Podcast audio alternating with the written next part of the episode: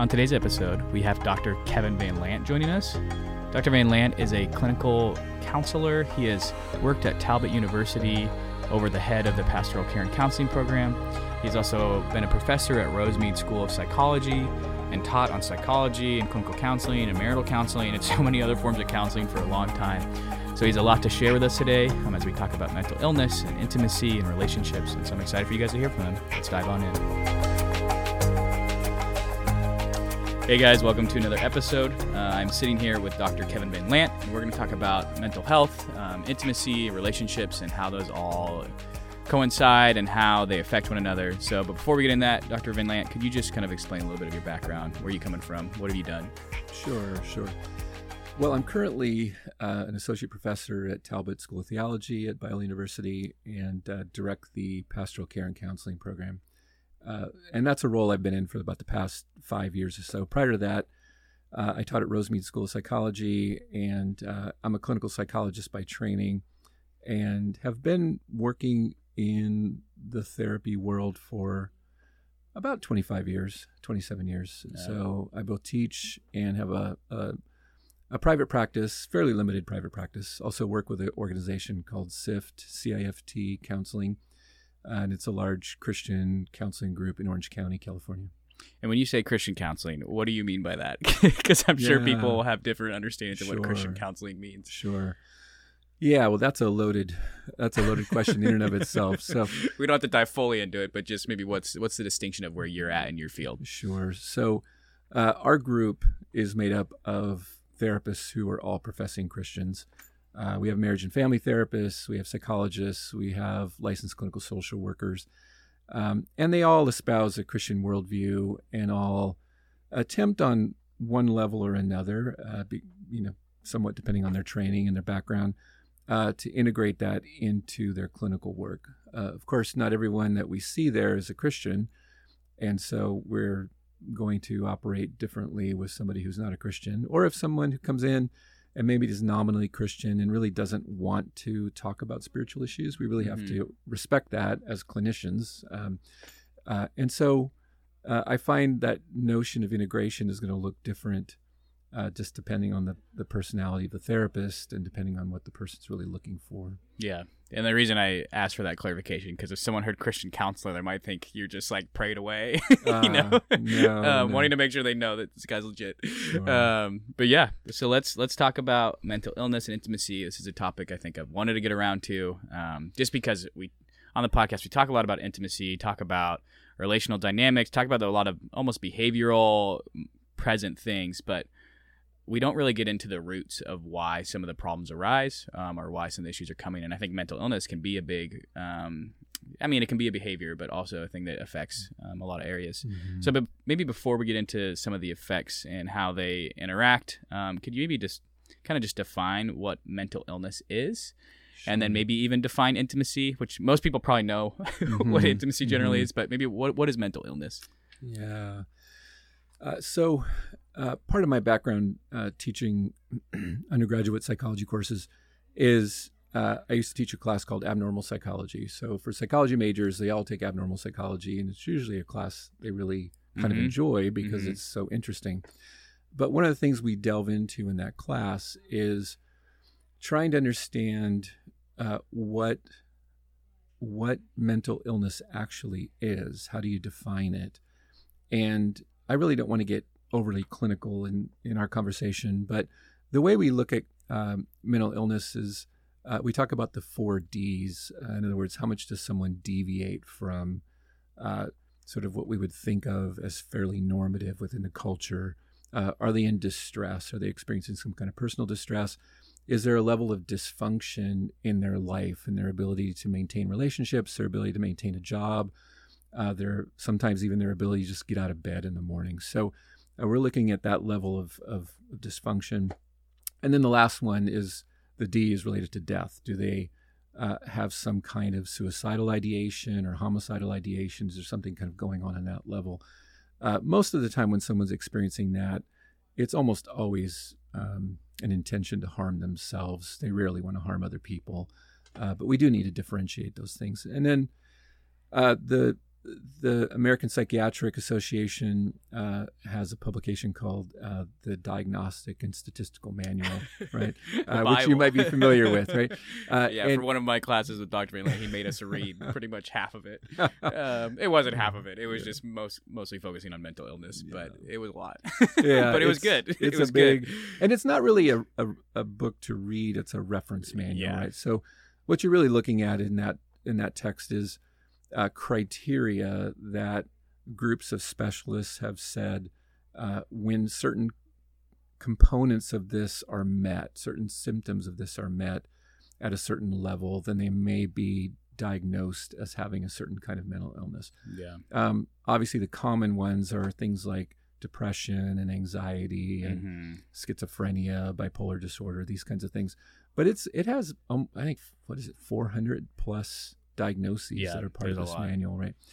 Some of them more obscure than others, but that's kind of on a clinical level how we diagnose mental illness. The difficulty is the DSM is, is written by people, and it has faults and it has errors, and the reality is there are a lot of people that may not meet criteria for a specific mental illness, so we refer to them as sort of subclinical. However, they're really suffering. And so these folks, again, don't meet criteria within a diagnostic kind of framework, but they're still suffering a great deal. And a lot of the interventions are going to look the same. Yeah. I think that's helpful because if a lot of people, it's either you have depression or you don't. You have anxiety or you don't, but there's such a spectrum. And that's why I think the 4 Ds you mentioned are helpful, which is deviance, distress, dysfunction, and death, idealization. And I think having those kind of terms is helpful to find where do I fit on this spectrum. Just because I don't have full-fledged maybe clinical depression doesn't mean I'm not still suffering or struggling or hurting. Yeah. And so for those listening, it'll be helpful to know, like, just because you maybe haven't been given the clinical category doesn't mean this might not be affecting you to some capacity. So maybe we can dive in a little bit to some of the maybe more common mental illnesses, the buzzword mental illnesses, even if I could say, with depression and anxiety, especially I think. I mean, what I've been seeing in the news is that it's rising amongst millennials and Gen Z like populations, which I don't know if that's true because of the news nowadays. I can never tell. Sure. But so let's talk about, like, what does maybe depression look like for someone? I mean, we know the term, and we know generally what we think they should look like. They should look like Eeyore, kind of sulking, mopey. But what maybe does depression actually look like, and how does maybe that affect intimacy or relational dynamics with a partner or even with maybe like a really close committed friend? Sure. Well, I'll respond to the first part, even though it's not the question, but when you were initially saying, it seems like the rates of mental illness are increasing, and especially among the millennials and Gen Zers. And that really does seem to be true. So, as part of my PhD program, we had to study a lot of statistics, and I used to teach statistics. So I know about the potential errors with using statistical data. And at first I used to wonder if maybe the increased rates of depression were just connected to this reality that we're looking for it more, right? So we go to see our general practitioner, and there's usually an item on the intake questionnaire that asks about depression. That's kind of a new thing that wasn't there several years ago.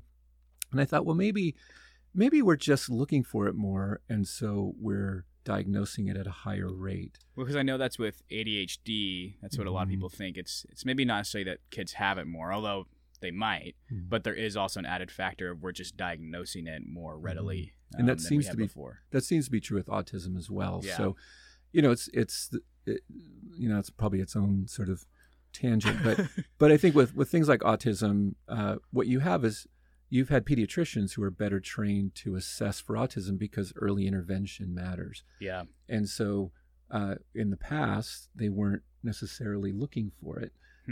And so it may be years down the road before they really start to get actual treatment. Yeah. And so some of this is really connected to the notion that the sooner you can diagnose it, the sooner you can treat it, the more positive the prognosis becomes. And that tends to be true with most things. So, so I think we are seeing it. Maybe looking for it, we're seeing it more, we're diagnosing it more. But the thing that's really pushed me over the edge that it's actually a real phenomena is the increasing rates of suicide. And the majority of people who commit suicide are clinically depressed. Yeah. And what you're seeing is a large increase in suicide rates. There's a big study that went on from 1999 to 2014, and you saw a multi-digit percentage increase in suicide rates, especially mm-hmm. within younger folks and middle-aged females in particular, but also mm-hmm. males. And so we're seeing a massive increase in suicide, which makes me think that the depression data is real, because suicide is a very objective fact, right? We know when someone commits suicide, and that doesn't even include people who are probably committing suicide but making it look like an accident, and we don't really know. These are just folks that we know have committed suicide. So I think the data is real. I think the increasing data is a reality that we're just having to confront as a culture. We're having to confront it as a church, mm-hmm. and we seem to be ill prepared actually for this. So that's another podcast, maybe. I'm sure there's plenty of them. So is depression, is that a hereditary kind of mental illness? Is it nature? Is it nurture? I'm sure there's a combination of both on everything. Mm-hmm. But if mm-hmm. someone is maybe unsure if they're struggling with depression, or maybe they should even see someone, would it be helpful to look into their family line? It may be helpful, only because it may be helpful to know, for instance, if your mother has been diagnosed with clinical depression, or your father or your sibling, and let's say medication has really helped them, for instance. I don't believe everybody who's depressed needs medication, but maybe it's reached that level.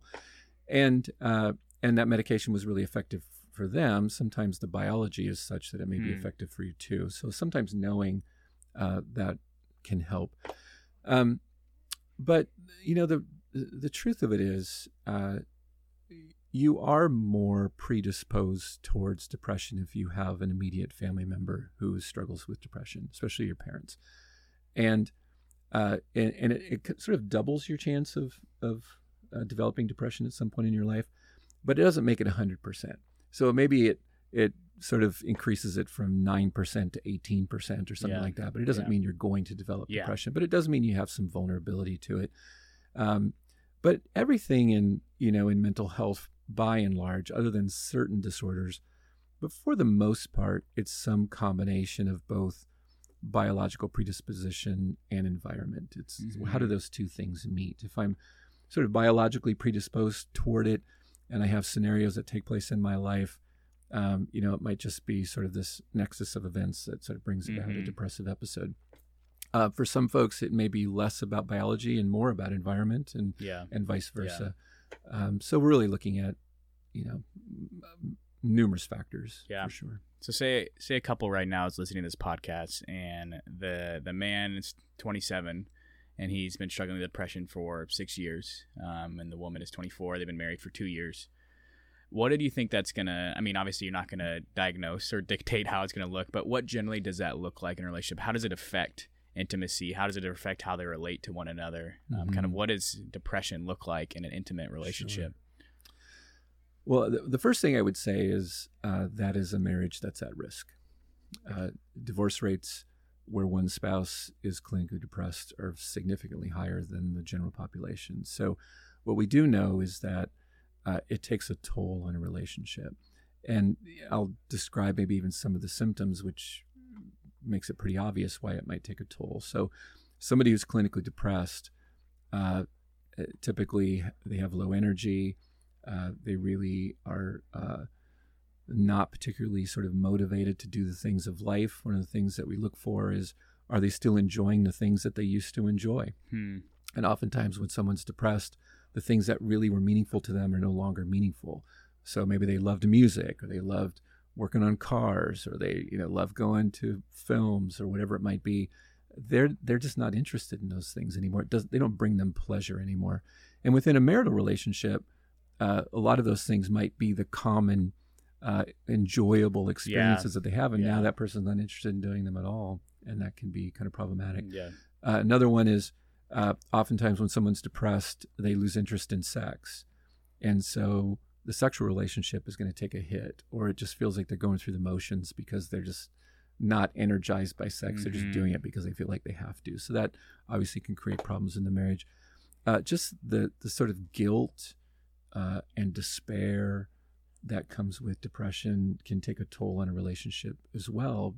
That this person that you're married to is constantly feeling just this weight of despair and of feeling guilty about feeling depressed. Yeah, feel like they know they're not engaging in the relationship the way they should, and so they're kind of carrying this now in a really negative way. And over time, this can take a real toll on the relationship because the person starts to feel unloved. They start to feel like they're losing connection with their spouse because the things that they used to love to do together are no longer enjoyed together.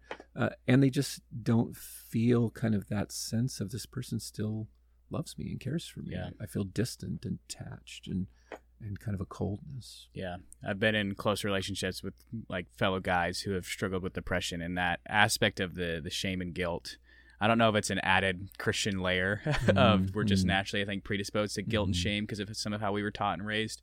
But that's a big part of it where they know they used to like doing that thing with us. They know they should be going out to dinner with us or going out to, we would go to trampoline parks or, you know, something silly, but they just don't want to. Sure. And so then they pull back and just, you know, sit around, lay around or whatever it is they use to distract themselves or to cope with it.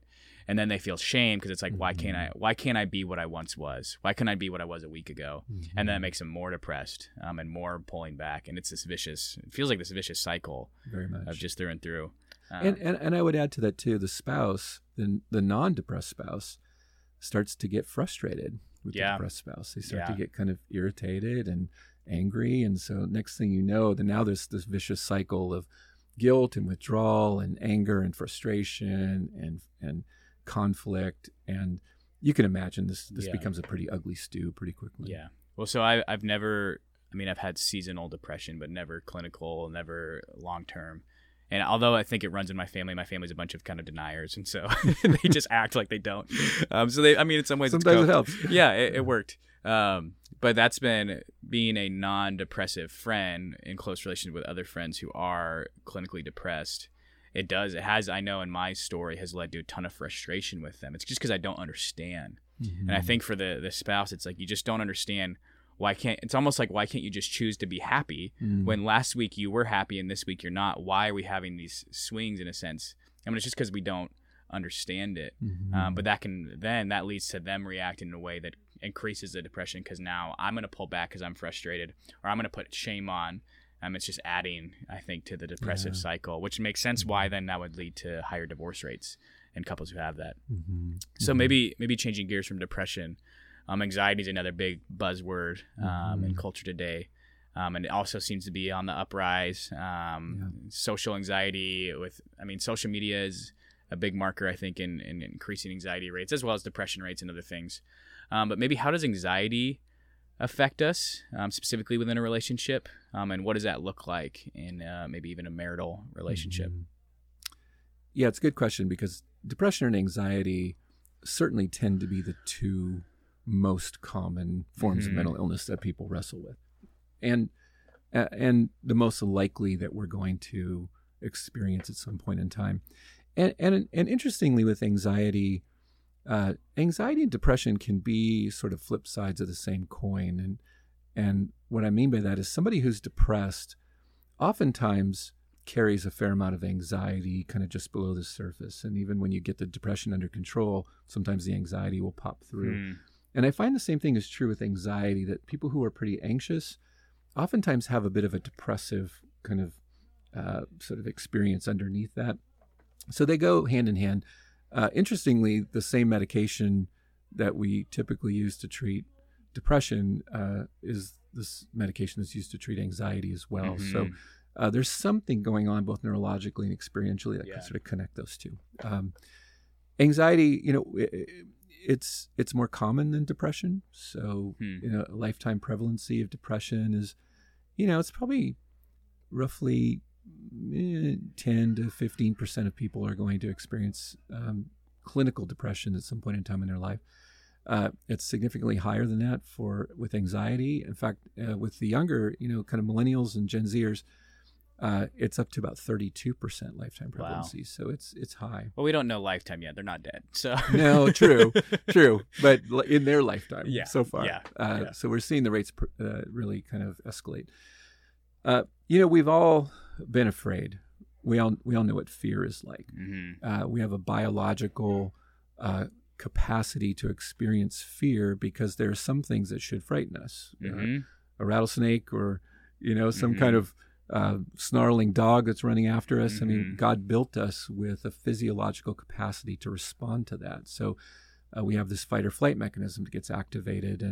And so a lot of our autonomic kind of nervous system gets activated. The sympathetic nervous system gets activated. And so pretty soon our heart rate goes up and our blood pressure goes up and we dump a bunch of glucose and sugars and all these things go on in the body to prepare us to sort of run away from the dog that's chasing us or escape the snake that's chasing, whatever it might be, whatever the threat is.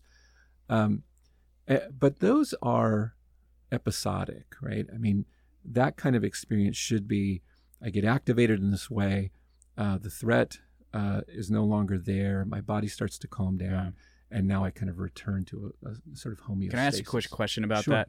Why is it that we...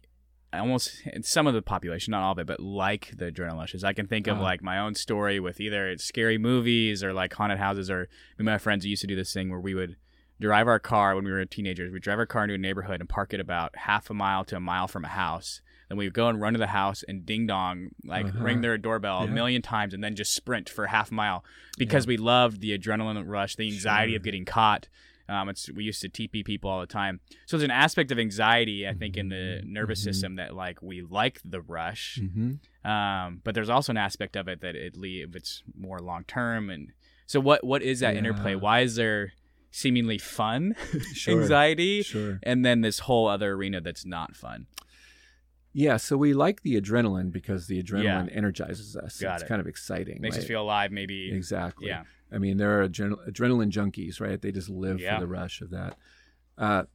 However, it's different than panic, right? Because that doesn't activate our entire sort of fight or flight mechanism.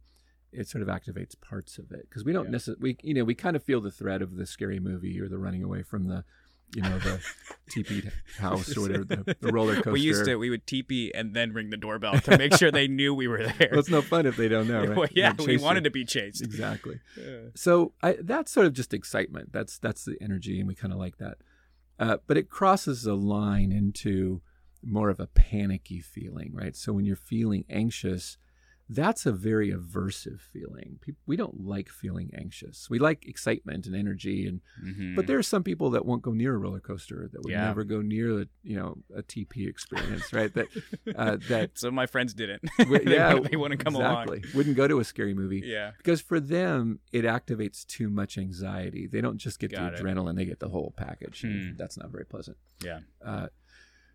And so we have a capacity to feel scared, and usually that fear is about a specific thing, right? So I'm afraid that my student loans won't come in time for the semester, or I'm afraid of my car breaking down because the lights come on, the engine light. With anxiety, it tends to be much more pervasive. So like a generalized anxiety disorder is, I'm pretty anxious about almost everything. And I may focus on one thing, but if that thing disappears, I'm just going to move my anxiety to the next thing. And so I'm sort of constantly in this state of anxious arousal. So I'm physiologically anxious, I'm psychologically anxious, and I don't know how to sort of turn it off. Mm-hmm. Right? Well, and sometimes it's even rooted in, I feel like, irrational fears. I had a buddy recently who was really worried about that he was going to go to prison for something that was very minuscule. Mm-hmm. But he was in a big season of anxiety. Mm-hmm. But there it didn't help for me to just be like, well, you're not going to go to prison. That's not going to calm the anxiety. But I feel like a lot of times there's not maybe necessarily a thing they can point to. They just feel anxious. And so maybe they'll attach it to something. Exactly. But once that thing's resolved, it just moves to the next thing. No, that's exactly what happens.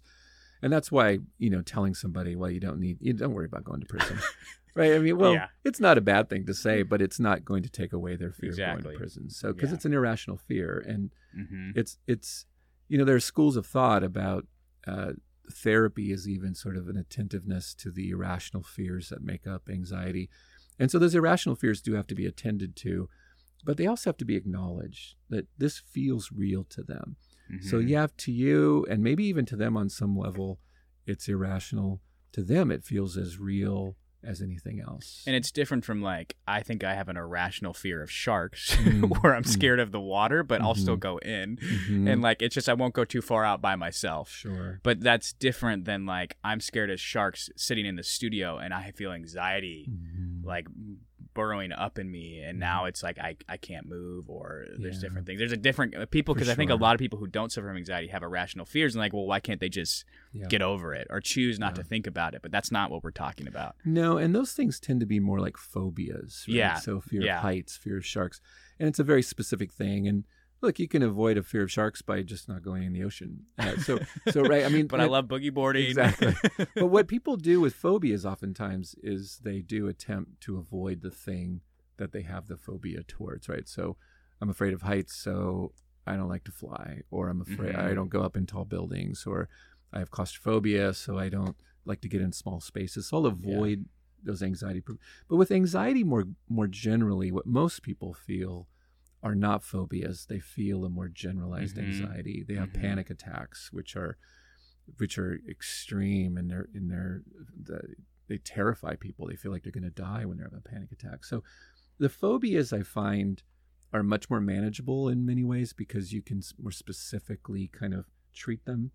But the more generalized anxiety, that's a tougher path. Yeah. So maybe what are some symptoms, and specifically like a committed relationship? What does this look like with a partner or spouse? Mm-hmm.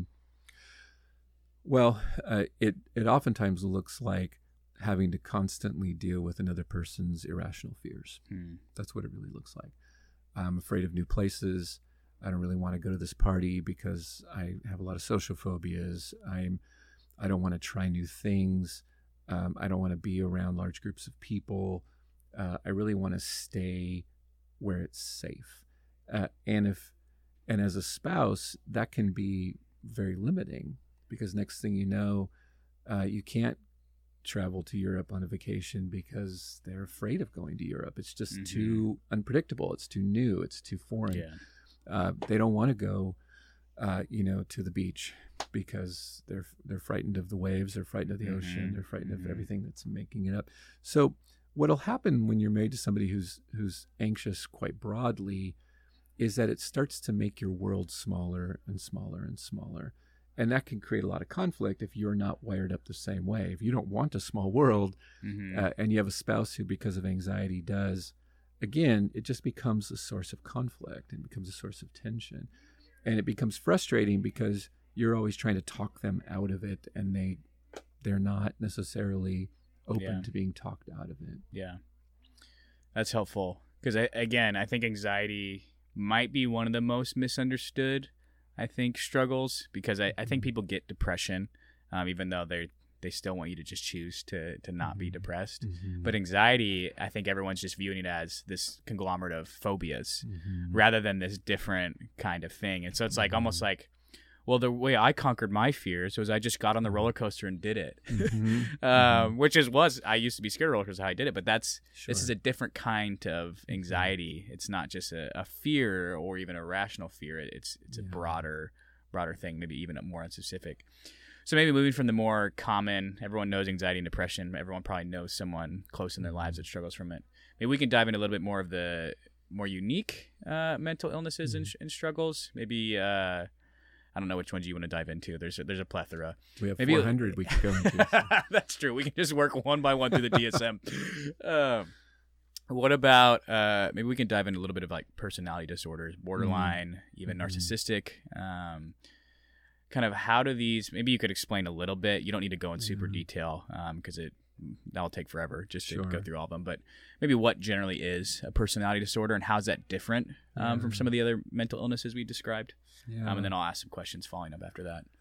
Yeah, that's a complex question. I'll try to be succinct because we could literally talk about this for hours. So I'll just talk maybe initially about what personality is, because if you ask somebody to define what personality is, that's not easy to do, really. It's sort of like defining love, right? It's like, well, what is a personality? And, well, and we think we know what it is.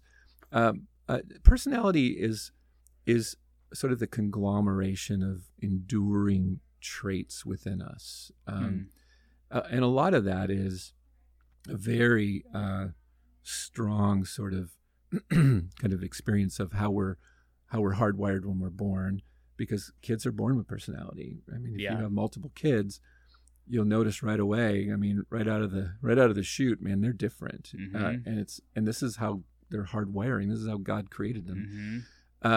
And so it's, how does personality then intersect with their environment? And this is how it develops over time. A personality disorder is sort of these enduring kind of personality traits that are socially not as acceptable. And someone with a personality disorder tends to be very inflexible in their personality traits. So a hallmark of health in many ways, or a few hallmarks of health, is this idea that we're flexible and we're adaptable and we're stable. So as humans, I can flex when my environment requires it. I can adapt to different kinds of environments, but I'm still stable. I'm still rooted in a sense of self. Someone with a personality disorder tends to be very inflexible, right? They tend to be unable to sort of go with the flow. They tend to be unable to kind of operate outside their comfort zone for long. And they tend to disown responsibility. So one of the hallmarks of a personality disorder is, really, nothing's my fault. You know, really, everything is somebody else's fault. And it's a defense, really, about sort of this deeper reality, which is a lot of things they're culpable in. So personality disorders affect about 9% of the population or so. There are several of them. The ones that you will hear about the most, however, are the narcissistic personality disorder, which, you know, narcissism, that word narcissist is like everywhere, the borderline personality disorder, and then the histrionic personality disorder. Those three probably are the ones you're going to confront the most. And this is something that, like, compared to depression and anxiety, what's the difference in treatment? In a sense, quote unquote, can it be cured? What does that look like for these personality disorders? Well, they can be treated, and they can sort of quote unquote be cured, but it's a slow journey, and a lot of it is connected to the reality that with personality disorders there are a lot of early developmental issues. So a lot of times with a more severe borderline personality disorder, for instance, this is someone who really kind of got stuck very early in life, and they experience the world like a very young person. They're afraid of being abandoned, or they're terrified that you're going to leave them, kind of like a child is afraid that the parent is going to walk away from him at Disneyland and they're going to get lost in the sea of people, right? Which actually happened to my brother. So if he has that, but that's not what causes it. Of course, if it happens all the time, you know, it can fuel other things. And then the narcissistic personality, which is really where they have a very grandiose sense of self. I mean, they really think they're great, and they need everyone else to think they're great too.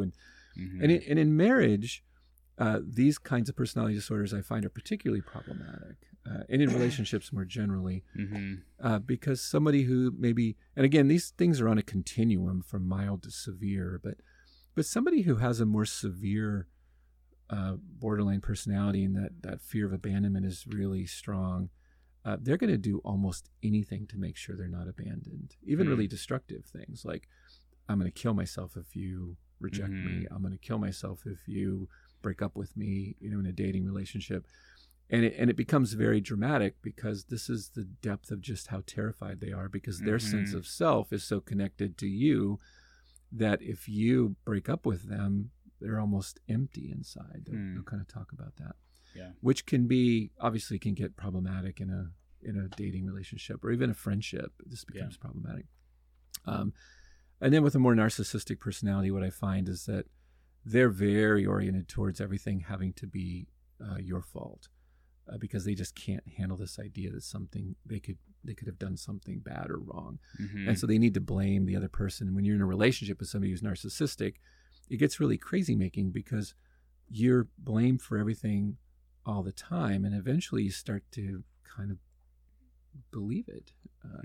And I find for people who are in relationships with somebody who's really narcissistic is over time, they really lose confidence in themselves, because it's just undermined on, every opportunity.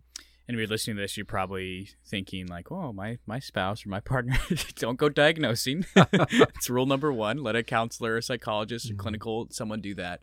But even the mild to severe continuum is huge, because I think we all possess some sense of like, I don't want to be abandoned. Yeah. I don't want to take ownership. That's humanity. Mm-hmm. But this is the more severe cases, and this is how it plays out. So maybe we can talk a little bit. I know I have some friends who are kids of parents who come from, either they have a borderline personality disorder, narcissistic personality disorder, some type of personality disorder, and it affected how they kind of attach and do intimacy, even though they themselves don't have it. Mm-hmm. So maybe what would this do to maybe a child who grew up in a household where they had either one parent or both parents who suffered from a personality disorder? Yeah, that's a tough way to grow up. And they're going to have to do a lot of work, right? It wasn't their fault that they grew up with a personality disordered parent.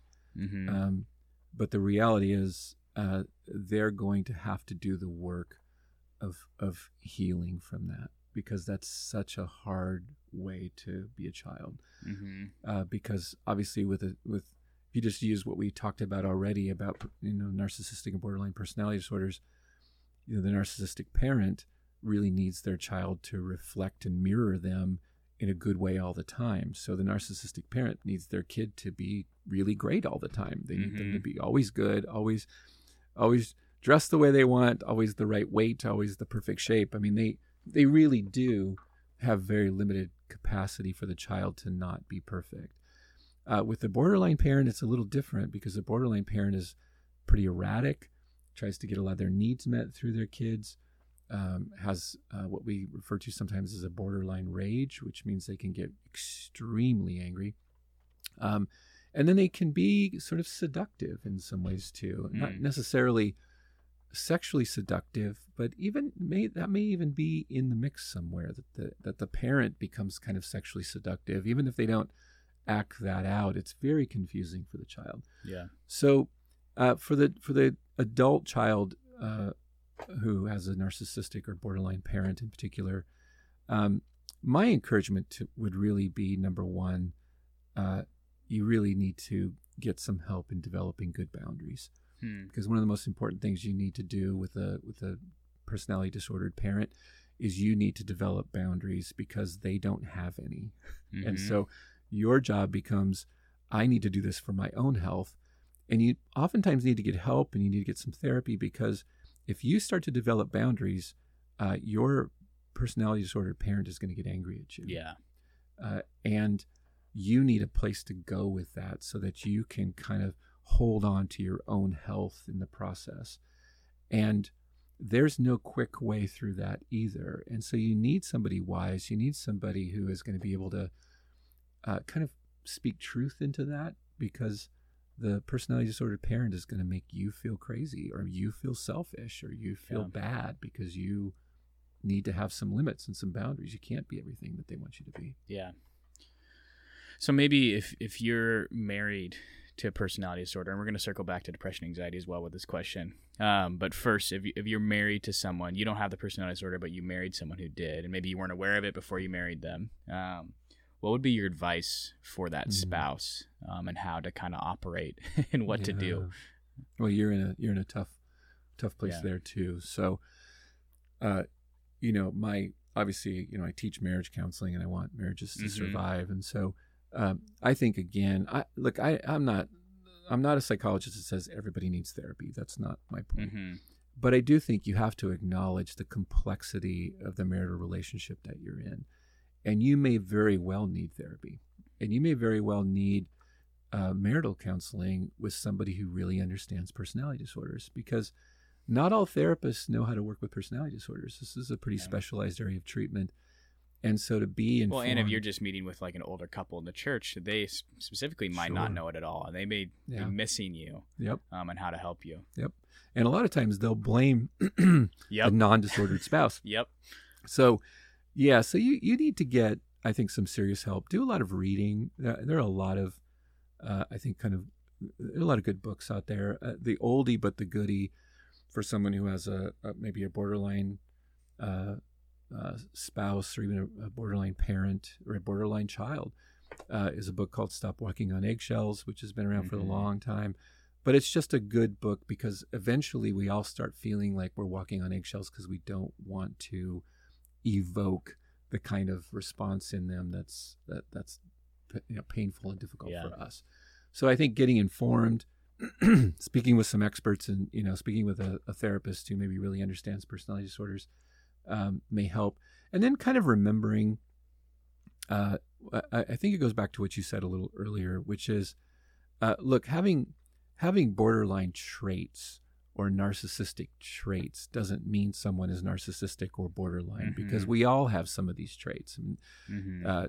In fact, some of these traits are beneficial for us depending on what career path we choose, right? I mean, I want my pilot to be a little obsessive compulsive, right? Yeah. And I don't think we apparently want our president to be a little bit narcissistic. Well, frankly, I'm not sure there's been a president in my lifetime that hasn't been so narcissistic, right? You'd have to go for the role, to want absolute power over one of the biggest, strongest nations in the world. There has to be some narcissistic traits in you. Well, to believe that you are the most ideal person to run a country. You can solve it. Yeah. Whatever all the problems America faces, you're the one that can solve it. One person. The flip side of that, though, is do you want a president who doesn't have self-confidence? Yeah. Right? You need some. Yeah. And so, that line between self-confidence and narcissism, it's easy to cross. And again, even that continuum of narcissism. So I think one of the things to do as a spouse is to try to also maintain a bit of a humble posture that this, I may sense that this might be true, but if you label your spouse as narcissistic or borderline, you're always going to get a negative reaction from that, right? So you got to be, be mindful of the fact that maybe there are some of those traits in there, but maybe they're not fully diagnosable. Maybe it's sort of subclinical, but it still means you have to work on it, and you all have to work on it. And it is a marriage that's at risk. It's hard to be married to somebody who's really narcissistic or really borderline. And I hate to say this because I love the church, but sometimes the church is the worst place you can take this to. I mean, a healthy, good church is not the worst place, but an unhealthy one. I can think of couples in my past, older couples that I know, and looking back on it now, where the wife was basically left on her own and forced to deal with the husband who had either narcissistic or borderline personality disorder, because since the church doesn't want divorce, which I'm with, but they're not actually helping her. It's almost they blame her then. Why can't you adjust to his needs? Just figure out how to work with it. Sure. Figure out how to do this for the kids. Think about the kids. You don't want this divorce. And it's like I'm all about some of those reasons, but when it's used to almost shame the partner who's actually the one that's not causing some of the problems. But also there's an aspect of it, and you've mentioned this in your classes and it's come up on other podcasts, where you do in some ways marry at the same health as you. And you've talked about that. It's other psychologists have. And so we're not saying if you've found out today that you're married to someone who has a personality disorder that you're just as quote unquote bad. We don't even want to view it in terms of good or bad, because that's not what this is. But there's something in you that was drawn to that. And there's something in you that put up with that. Maybe you grew up in a family with a parent who had a personality disorder, so you never learned boundaries. So when you dated someone who didn't have boundaries, it felt comfortable. It felt normal. So there's even an aspect of it, I feel like, where you have to look into your own heart of like, okay, what was it about this person that drew to me? There's something about narcissism that's really attractive. But the tail end of that's going to bite you. The flip side. I mean, that's with every personality trait that's good. There's an aspect of that that could probably turn to bite you, and you just have to know this is what I'm buying into if I get in this relationship. So maybe moving from that to depression and anxiety, what would you recommend for a partner who's the non-depressive, non-anxious partner, and how to deal with, love, and cope living with a partner who's struggling with depression or anxiety? Yeah. You know, I have several thoughts around that. I think what you just mentioned is important too, and that is differentiating between the spouse you married who was non-depressed, no signs of anxiety, has had some kind of life crisis, and to sort of kick those things into gear, versus you kind of knew going into it that there was a bit of a depressive trait or a bit of an anxiety trait. And there was something about that you either ignored or you actually kind of liked. Mm-hmm. I mean, for instance, people who have kind of a mild depressive kind of trait can be like in their sullenness and their kind of darkness. There's sometimes a certain creativity that's in that, or a certain kind of angstiness that we kind of like. Sometimes we're sort of drawn to, right? Mm-hmm. And there's a two-edge to that sword. Sometimes the person that's a little more kind of anxious, maybe that fit with where we were because we weren't looking for more than that. We kind of felt contained by some of their anxiety too. So I think we do have to first look inside and look into our own heart to find out how are we maybe adding to the trouble?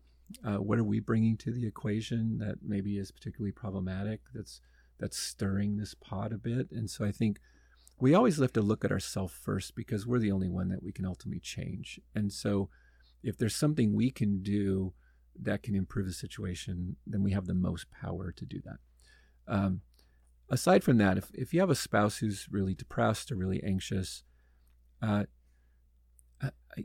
you have to be, and I know it's hard for spouses to hear this because they feel frustrated already, but you do have to at least initially kind of start with an acceptance of the fact that this person is suffering, this person's dealing with a mental illness, and it's not of their choosing. You can't just think better thoughts and then now I'm going to feel better and I'm going to feel less depressed or I'm going to feel less anxious. That this is something that they carry in a really heavy way, and for many of them, they want to be less depressed and less anxious even more than you do as their spouse, right? Yeah. And they're suffering under this. So I think kind of don't kind of victim blame, you know, in this and kind of throw them under the bus in that way, because that's an easy thing to, I've seen that happen a lot. Well, it's not like they woke up one day and decided, I want to be depressed, or I want to be severely anxious, or I want to be a narcissist. That happened long term. That happened over time. That happened because of maybe childhood stuff. It could be hereditary in a lot of ways. Mm-hmm. So to ask them then the next day to wake up and choose to not be those things, it's like, well, we just spent 10 years forming this maybe depressive reality. To change it in a day just by positive thinking, no matter how many books are written on positive thinking, although positive thinking is a good thing, it can't change you overnight. And neither can the saving grace of Jesus, which a lot of people, it's like, well, you're a Christian now. You can't, you can't be depressed. You can't be anxious. And it's like, well, that's not how this works. And I think a lot of partners just don't know that they should, they're not knowing that they need to expect a long haul with this. They're hoping for a quick fix. Yeah. But that's normally not how it works. Yeah, it's going to be a long journey. And there has to be a willingness with the depressed spouse or the anxious spouse to kind of acknowledge this is a problem, right? Because you can't be a co-conspirator to minimize the reality of the problem. You have to be able to kind of acknowledge without shaming them, without making them feel guilty, but be able to say, this is reality. And some people are depressed and they're not even aware that they're depressed, especially for males. They just experience this irritability, right? Yeah, I'm just annoyed all the time, right? Yeah. I'm just angry. But underneath it is really a deep, dark depression. So even, you know, for the non-depressed spouse, the non-anxious spouse, I think there has to be there do have to be boundaries in there, right? I mean, they do have to be able to say, look, I love you, but we need help. Yeah. And I might even talk about it as we, because as soon as you say, like, you need help, then it becomes, you're just pointing the finger at me and I already feel guilty and ashamed. Yeah. But I think there's a reality when you marry this person, you're now a we. And if they're depressed, they're affecting the whole family. They're affecting you. They're affecting the kids. And so I think it honestly is a we. We need to get some help with this. And then you have to have some expectations and some boundaries and some limits that say, no, this is something we need to work on. You can't just let them kind of minimize it forever.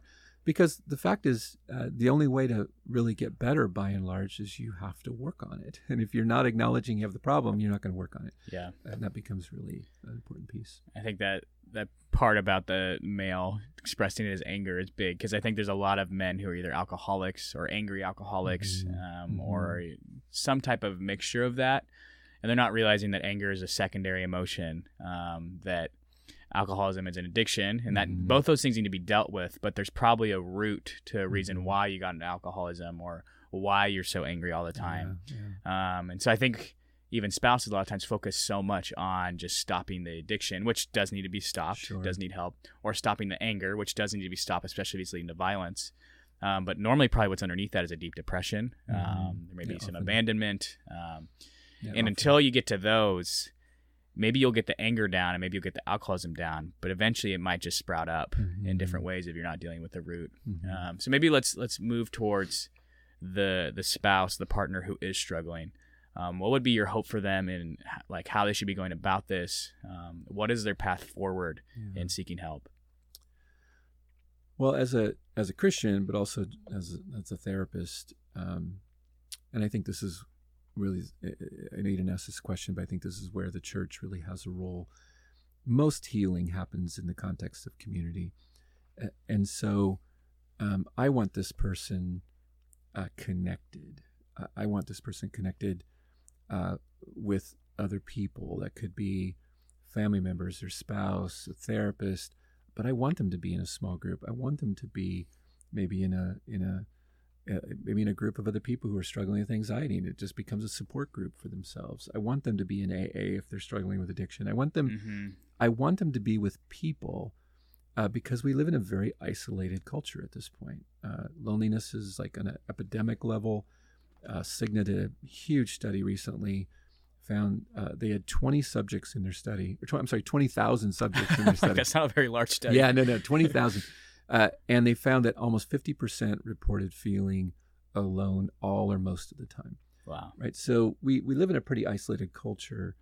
And I think some of what we're experiencing is a byproduct of a lack of community. May mean I'm not going to automatically feel less depressed, but it's we're created to be in community with people. That's where I think we get a sense of well-being. We get a sense of safety oftentimes. So I want people to really, as much as possible, seek out a healthy community. Now, when you're really depressed, it might be hard enough just to get out of bed and go and meet with a therapist, once a week. But ultimately, the goal is to get you out there, to get you engaged, to get you connected again.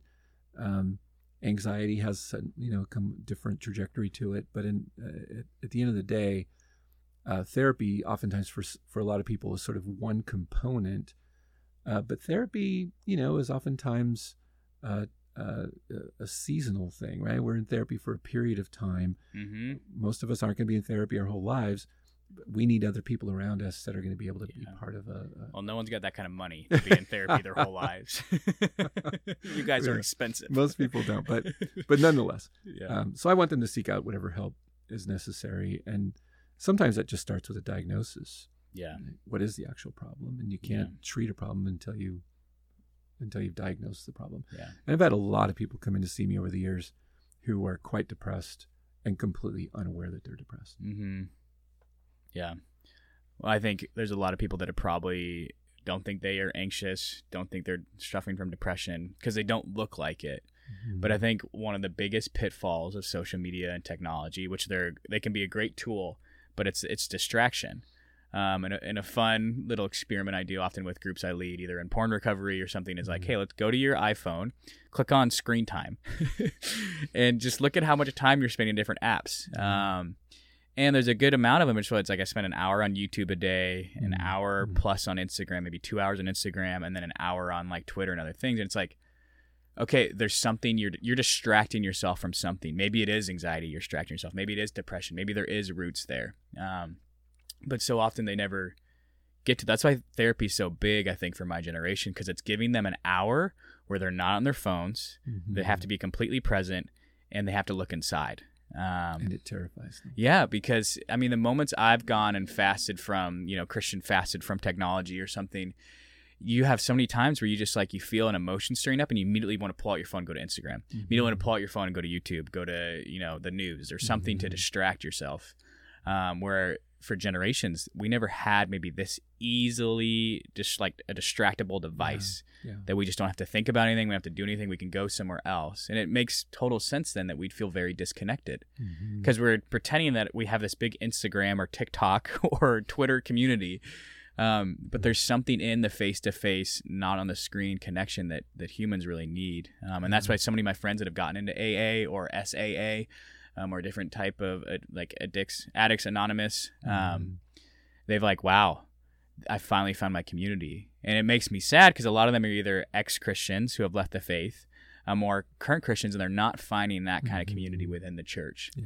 So maybe a question off of that for you, Dr. Mainland, this might be our last question, is what is your hope for the church and kind of coming alongside couples where either one partner's struggling or coming alongside a family where someone's struggling or something where what is the hope of the church and doing something about? It's really, I don't want to call it epidemic because I think that's used too frequently, but even in that study, 50% of people are feeling lonely either half the time or all the time. So how can the church come alongside people in this struggle? Well, let me go back to what you just said, and then I'll come to your question. I really will. So, at the risk, you know, I always say this as a caveat because I'm not anti-technology. Like I love technology, and I used to work in the technology industry when I was younger, and so I love technology. My iPhone's probably my favorite toy. However, what I do believe is that. I actually do, and I'm not the only person that thinks this, I actually think the smartphone might be at the core of why we're seeing such an increase in mental illness rates. Mm-hmm. And I think a lot of it is what you just mentioned, which is capacity for introspection, the reaching out to other people instead of, or rather, we reach out to people via our smartphones and our social media accounts rather than a real live human being that's there that we can touch and we can smell and see. And we've replaced, I think, real connection for pseudo false connection. Mm-hmm. And look, that has its place. I mean, I like to know what's going on with my relatives in the West. Yeah. However, it isn't real. It's not intimacy. I think a lot of times it's a salve for our anxieties. And that's why most people feel anxious if they don't have their phone with them, right? If they're told you can't have it for 6 hours, right? We immediately feel an anxiety. And I don't think it's just because we're afraid, oh, our kids can't get a hold of us, or I'm afraid my girlfriend can't get a hold of me, whatever it is. Mm-hmm. I think it's really a deeper sense of, I don't know where to go if I don't have this thing to fill up this empty space. And so I've been rereading this. My son reminded me of this book recently by Rollo May called Man's Search for Himself. And he talks a great deal about anxiety, this sort of deep human tendency towards anxiety. And a lot of what he's saying is the anxiety is connected to this sense of emptiness. Like I'm trying to fill the emptiness. I'm trying to fill the loneliness. And the smartphone has been like a key to a lock, man. It feels like you're filling it, but it's cotton candy. It tastes good, but it does not nourish. It doesn't build bones. It doesn't build muscles. It doesn't build connection. Yeah. And I really have a growing sense that this is sort of a core issue that we haven't figured out how to get our head around. When people forget, it's only 10, 11 years old. It's new. Like, but we can't live without it now. You can't even do work without it anymore. Yeah. So it's become essential now. Yeah. It's now we're essentially stuck with this device that's used for all these terrible cotton candy things just to make up for the 10% that it actually is good. I mean, I switched from an iPhone. I switched from all Apple products to Samsung just because, not even Samsung, just Android, because I can get more like time away. Uh-huh. I'm not as accessible. I don't have it connecting to a watch and an iPad where people can reach me all the time. I'm like, even the fear of like, what if I'm going to miss a call from my mom or from someone? It's like, well, 15 years ago, you did and you survived and it was okay. 30 years ago, you wrote them a letter and you talked to them every 6 months. This instant access to everyone, I don't think actually makes me feel connected. It can help me feel connected because I have instant access to like check in if there's something terrible happened or check in if something bad happened to me. But I want to use that to set up face-to-face time or intentional time. But it actually creates its own form of anxiety. Exactly. So I don't think people think critically. I think you're right. People don't think critically enough about the smartphone, especially my generation. I'm on the cusp of like, I still kind of learned the smartphone, but I know it so well that I still teach all my parents and everyone how to use it. So it's kind of the in between. But Gen Z, like they just have had a smartphone since 10 years. They thought this is how the world has always worked. It's always been this way. And I don't want to be this old boomer who's trying to, you know, relish about the olden times. But there is an aspect of like, if I could just keep the 10% of good functionality of the iPhone and throw away the 90%, I think our society would be in a much happier place. Now, there's a study from last year. It was the first causal study looking at the impact of social media on depression and anxiety. And we've known that they've been correlated for a while, but researchers have never been able to say this causes this. We did a very elaborate study.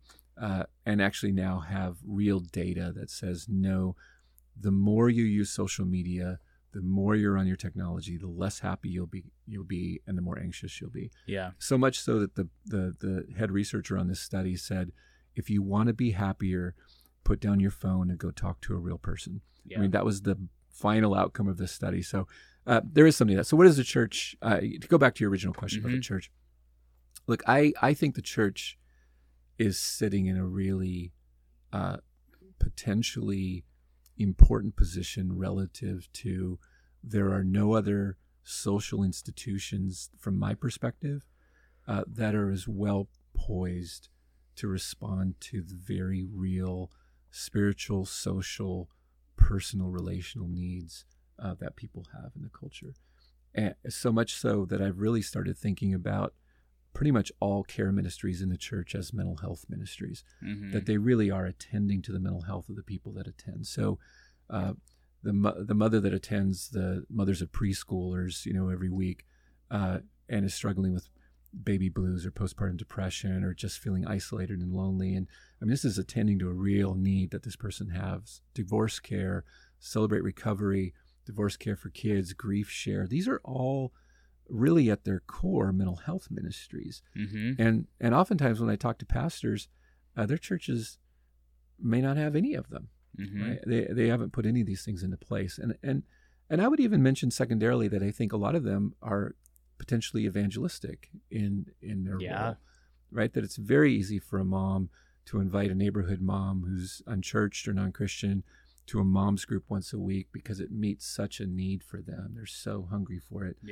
And they're going to be exposed to the gospel as part of their time there, or grief share, or divorce care. So these things even become evangelistic outreaches, but they're attending to the very real felt need that people in the congregations have. And they don't, if the church doesn't offer it, by and large, there's nowhere else to go. And so they go to the bar, or they go to social media, or they go to Netflix, or they go to these things that just, they just fuel the problem. They don't actually attend to the problems.